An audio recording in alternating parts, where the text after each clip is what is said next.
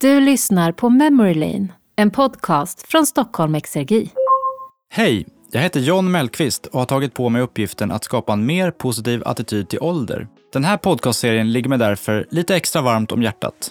Att göra Stockholm lite varmare för alla och som i det här fallet använda sig av artificiell intelligens i form av röstassistenten Google Home för att få äldre människor att känna sig mindre ensamma förenar dåtid och framtid på ett nytt och spännande sätt. Min förhoppning är att det här projektet både kommer göra verklig skillnad och få många ringar på vattnet. I det här spännande samtalet möter vi Mats Ren, en riktig eldsjäl och en mångsysslare av rang. Mats har levt nästan hela sitt liv i Hjorthagen. Han har sett hur stadsdelen har förändrats genom åren, inte minst gasklockorna och området kring Stockholm Exergi. Han har skrivit flera böcker och satt upp teaterföreställningar om Hjorthagen. Dessutom är han ordförande i Värtans IK och har Hjorthagen i sitt DNA som ingen annan. Mats berättar också om hur det är att bli sjuk i cancer och hur hans erfarenhet nu hjälper andra människor.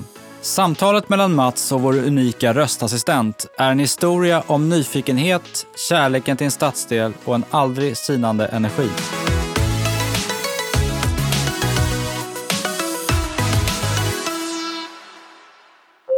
Hej och välkommen till Memory Lane. Du får gärna dela din berättelse med dina nära och kära. Berätta lite om dig själv. Jag heter Mats Ren och eh, jag betraktar mig som hjorthagsbo, men jag, jag, var fem år när jag kom hit. Eh, jag bodde med min mamma och pappa i en liten, liten lägenhet på Vallalavägen med utsikt över Östra station. Och den kan inte ha varit mycket mer än 20 kvadratmeter skulle jag tro. För att eh, det var ett litet, litet kök och när någon skulle gå ut därifrån då var alla tvungna att lämna. Och jag kommer ihåg att det var en utsikt på en liten gård med soptunnor och sen så var vi ganska störda utav eh, tågtrafiken där. Det var ju Roslagsbanan som, och godstrafiken, den var eh, inte elektrifierad. Alltså passagerartrafiken var ju elektrifierad men godstrafiken, då var det ånglok som stånkade där utanför. Så, så det var lite grann min eh, första uppväxtmiljö. Men sen eh, så lyckades min mamma och pappa köpa en liten bostadsrätt på Allsälvägen 14. Det som eh, kallas för Hjorthagshöjden. Det är en, en del utav Abessinien. Ett funkisområde från mitten på 30-talet. Vad har Hjorthagen betytt för dig? Ja, Hjorthagen har ju ofta varit sett över axeln kan man väl säga. Det, när vi flyttade hit så var det ju, vi var ju väldigt störda då utav gasverket och elektricitetsverket, de öppna kolhögarna, ljud från de här verken och framförallt luftföroreningarna. Snön var ju aldrig vit här mer än någon dag. Och, och det där eh, tänkte väl folk som inte bodde i Hjorthagen på att eh, Hjorthagen var liksom en en, en, en, ganska tråkig del av Stockholm. Men man fäster sig vid den plats där man bor och här fanns en, en, en stark sammanhållning och mina klasskamrater, eh, deras föräldrar, de var ofta födda i Hjorthagen och deras farföräldrar och morföräldrar kanske också hade bott i Hjorthagen. Så de hade väldigt djupa rötter. Och jag kände att jag eh, blev en del utav det där. Och sen när jag blev lite äldre då, så när jag som ordförande i idrottsklubben här och när jag började skriva lite grann om Hjorthagen så kändes det som att jag gärna ville slå ett slag för Hjorthagen. Göra lite reklam för Hjorthagen. Jag har haft lite, lite vandringar och sådär här i Hjorthagen och guidningar och folk blir då lite förvånade över att det är så pass fint här. Eh, de här öppna gårdarna, det är ju stora gårdar med mycket växtlighet och blommor och sådär, i alla fall på vårarna och på försomrarna. Så att jag, jag, jag, har väl en sorts försvarsattityd. Eh, jag vill liksom försvara hjorthagen mot eh, de myter och fördomar som, som, som fanns. För det, det, det är klart att i hjorthagen fanns det ju en hel del sociala problem. Det var ju typiskt arbetarsamhälle. Hamnen, gasverket, elektricitetsverket. Nästan alla bodde väldigt trångt. Och det gjorde ju att man tillbringade tillvaron utomhus. Vi, jag tyckte vi bodde i en stor lägenhet. Vi bodde i en tvåa på 45 kvadratmeter. Och det var nog en förhållandevis stor lägenhet. Vad har varit viktigt för dig? Nej, men jag eh, har nog varit en ganska förnöjsam eh, människa. Jag växte upp eh, under enkla förhållanden. Min pappa var affärsbiträde i en liten livsmedelsbutik och varken han eller mamma hade någon skola bakom sig. De hade gått i folkskola. Men jag var omhuldad och på tal om Stockholm så var min pappa väldigt intresserad av Stockholm. Vi tog långa promenader, framförallt i hamnarna. Eh, vi hade ju en egen hamn här, Värtahamnen, som var väldigt spännande att besöka. Man, på den tiden låg det ju lastfartyg från hela världen här nere, så det, sceneriet skiftade dag för dag. Och vi eh, kunde gå över stora delar av Stockholm och eh, vi hade också idrottsintresset gemensamt som liten grabb. Eh, vi gick självklart och tittade på Värtan här nere på Hjorthagens IP. Och sen var vi AIK-are, så vi tittade på AIK på Råsunda. Vi tittade på handboll i Eriksdalshallen och bandy på Stadion. Så kunde en söndag se ut för oss. Och min mamma var inte så intresserad, men hon tillåt oss att ha det där. Alltså jag växte upp under enkla förhållanden, eh, men sörjde inte över det. De flesta här i Hjorthagen hade det ju på det sättet och jag kände nog att jag hade det lite bättre än, än många. För att jag, eftersom jag, som jag sa tidigare, jag var väldigt omhuldad av mina föräldrar. Har Stockholm förändrats?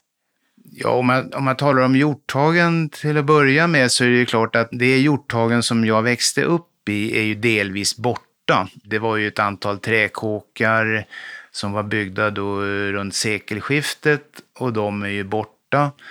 Men eh, stenhusen eh, är kvar och jag bor ju numera i ett sånt eh, kvarter, kvarteret Skytten då från 1910.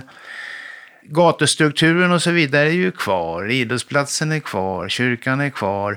Men eh, sen är det klart att eh, befolkningen har ju förändrats i, eh, i grunden. Även Hjorthagen har ju blivit en del av Stockholm. Tidigare var vi ju inte riktigt en del av Stockholm. Det var ju en, en, en avkrok. Men idag är det ett attraktivt område och trots att de flesta lägenheterna är små så väljer ju många människor att bosätta sig i Hjorthagen. Men då jag växte upp då var det ju en väldigt stark patriotisk sammanhållning på gott och ont många var ju, hade ju gift sig med klasskamrater och grannar och man kände varandra i, enligt ganska komplicerade mönster, släktskap och så vidare, kusiner och bryllingar. Och det, det var en, på så sätt en, en, en rätt sammansvetsad eh, miljö. Och så är det ju inte riktigt längre. Det är Hjorthagen, eh, genom att många lägenheter är små så har det blivit lite grann av ett genomgångssamhälle. Har det förändrats till det sämre tycker du? Nej, jag tycker egentligen inte det. det. Det är klart att man kan känna sig lite oroad. Alltså nu, Norra Djurgårdsstaden har ju tillkommit och det, det har ju då förändrat eh, tillvaron i Hjorthagen. Både eh, mest på gott tycker jag. Eh, det är ju ett stort promenadområde som har öppnats som alltid har varit stängt tidigare av säkerhetsskäl, då gasverksområdet. Det växer upp en väldigt varierad bebyggelse där som, som jag eh, gillar. Samtidigt är det förstås så då att eh, den lilla service som vi har, har, eller har haft här i Hjorthagen, den försvinner ju gradvis. Nästa steg är ju att biblioteket kommer att flytta ner till norra Djurgårdsstaden. Och det är ju en ofrånkomlig utveckling. Men, men det, det är väl en, någonting som man kan känna sig lite orolig för, att Hjorthagen blir utarmat. Hur tycker du det är att bli äldre? Ja, jag vet att det för många är lite ångestladdat, men, men jag är så barnslig så att jag tycker att eh, jag känner mig inte särskilt gammal.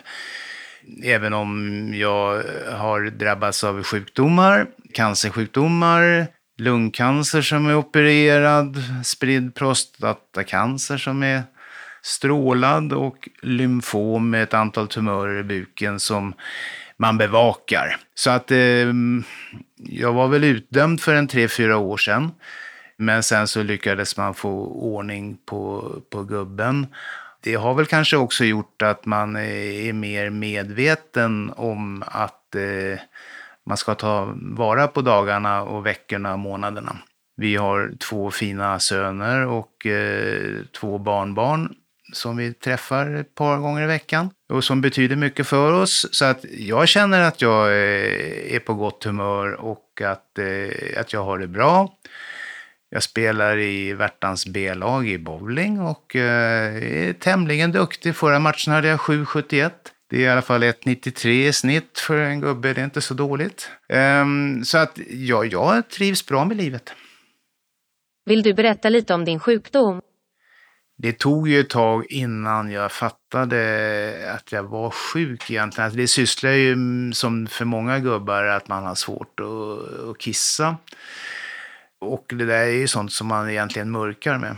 Man, man, man blundar ju. Vill liksom inte ta det som så allvarligt. Tänker att det här är väl bara någon liten enkel prostataförstoring. Men till sist så blev jag så pass dålig så att jag var tvungen att söka eh, läkarhjälp och då visade det sig att jag hade en ganska allvarlig njursvikt beroende på att jag inte då kunde tömma blåsan. Och så blev det ju då utredningar och så hittar man eh, mer och mer. Men då hade jag ju fått hjälp och jag har ju fortfarande en engångskateter. Jag kan liksom inte kissa på vanligt sätt. Men det, det går ju bra. Det är bara att man får planera sin tillvaro, ha några stycken inne i fickan när man går iväg och spelar bowling eller vad man gör. Hur behandlades din cancer? Man gjorde en stor lungoperation och strålade prostatacancern. Fem veckor efter lungoperationen, man tog bort en lunglob, så var jag tillbaka och spelade bowling. Och spelade då bättre än jag någonsin har gjort sopade banan med de som var normalt var mycket bättre än vad jag var. Så de sa att gubben är ju dopad. Alltså, det var jag kanske. Eh, men det var, det var ett sätt att komma tillbaks väldigt snabbt och, och det här är en tre år sedan. Hur ska man göra för att motverka ensamhet? Ja, jag har ju förmånen att, att leva i ett eh, väldigt fint äktenskap med Gunilla. Vi har varit gifta nästan 50 år. Vi gifte oss 1971. Så att på så sätt är jag ju inte ensam. Men det är klart att man kan se de som blir ensamstående det är, det är säkert ganska dystert, det tror jag. Men då kan ju en sån här institution som Värtans idrottsklubb eh, ha betydelse. Och det är ju, vi försöker ju få med eh, ensamstående att hjälpa till på olika sätt. Det är inte så lätt att få dem att göra det, men eh, att bara gå ut på gatorna här och hela tiden träffa människor som man känner igen. Man kanske inte alltid vet vad de heter.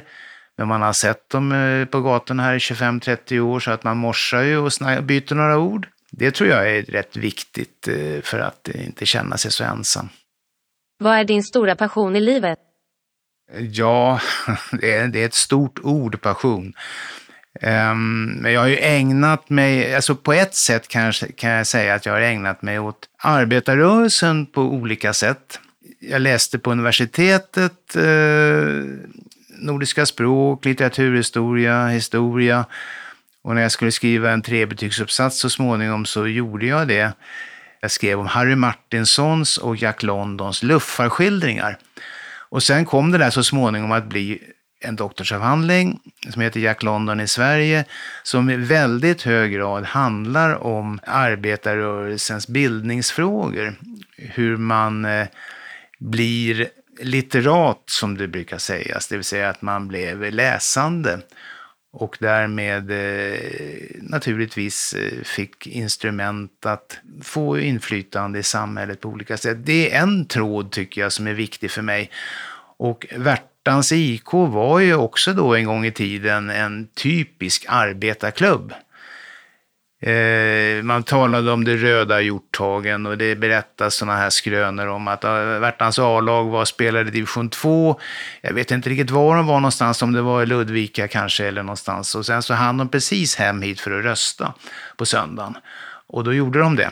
Det, det är sådana där eh, myter som, som finns. Idag är ju inte Värtans IK längre en arbetarklubb, även om eh, jag ibland påminner om det. Vad är din relation till Stockholm Exergi? Ja, det är en relativt långvarig eh, historia för att det var ju så att många av våra eh, lirare arbetade på, på Värtaverket som det hette eh, på den tiden. Det var ju en del av Stockholm Energi. Och eh, vi hade en målvakt som hette Agne Bergström som var elektriker där nere. Och han förmedlade kontakt med kraftverkschefen som heter Janne Sjödin. Och eh, det blev så att eh, Värtaverket och eh, Stockholm Energi blev eh, klubbens huvudsponsor från slutet på 80-talet. Hur är det att bo vid verket idag jämfört med när du var liten? Idag känner man ju inte så mycket av verket. Även om det naturligtvis eh, är en av de stora utsläpparna när det gäller koldioxid. Men, men de här, eh, när, jag var barn då, då, då skedde ju hela den här processen helt orenat. Och kolhögarna var ju öppna, låg i dagen och man grävde om hela tiden både på elverket och gasverket för att uh, undvika självantändning. Så att det, det var ju väldigt störande. Och så är det ju inte idag. Vad betyder det att ha någon att prata med? Det är viktigt att ha någon att berätta för. Jag hade en, en arbetskamrat vars mamma dog och han tyckte att det blev en stor tomhet i hans liv när han inte hade någon att redovisa för.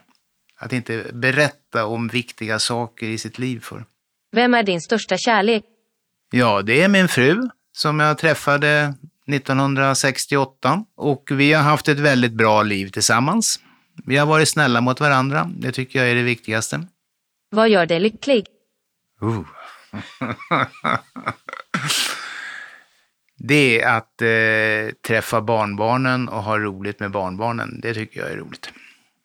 Vad har livet lärt dig? Ja, att man ska försöka se det positiva.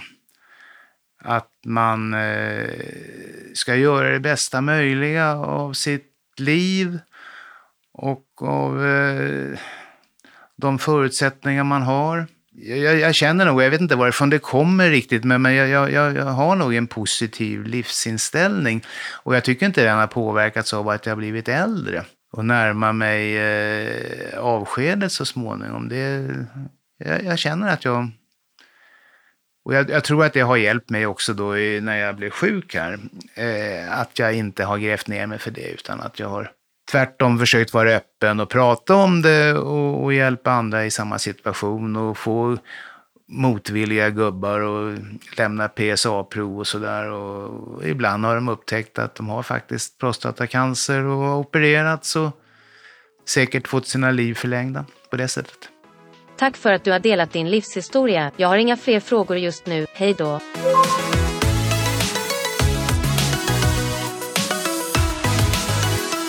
Det här var ett avsnitt från Stockholm Exergis podcastserie Memory Lane. Du kan lyssna på fler avsnitt med livshistorier på stockholmexergi.se memorylane eller i din favoritpodd-app. Memory Lane produceras av Accenture Interactive i samarbete med Lexter Ljuddesign.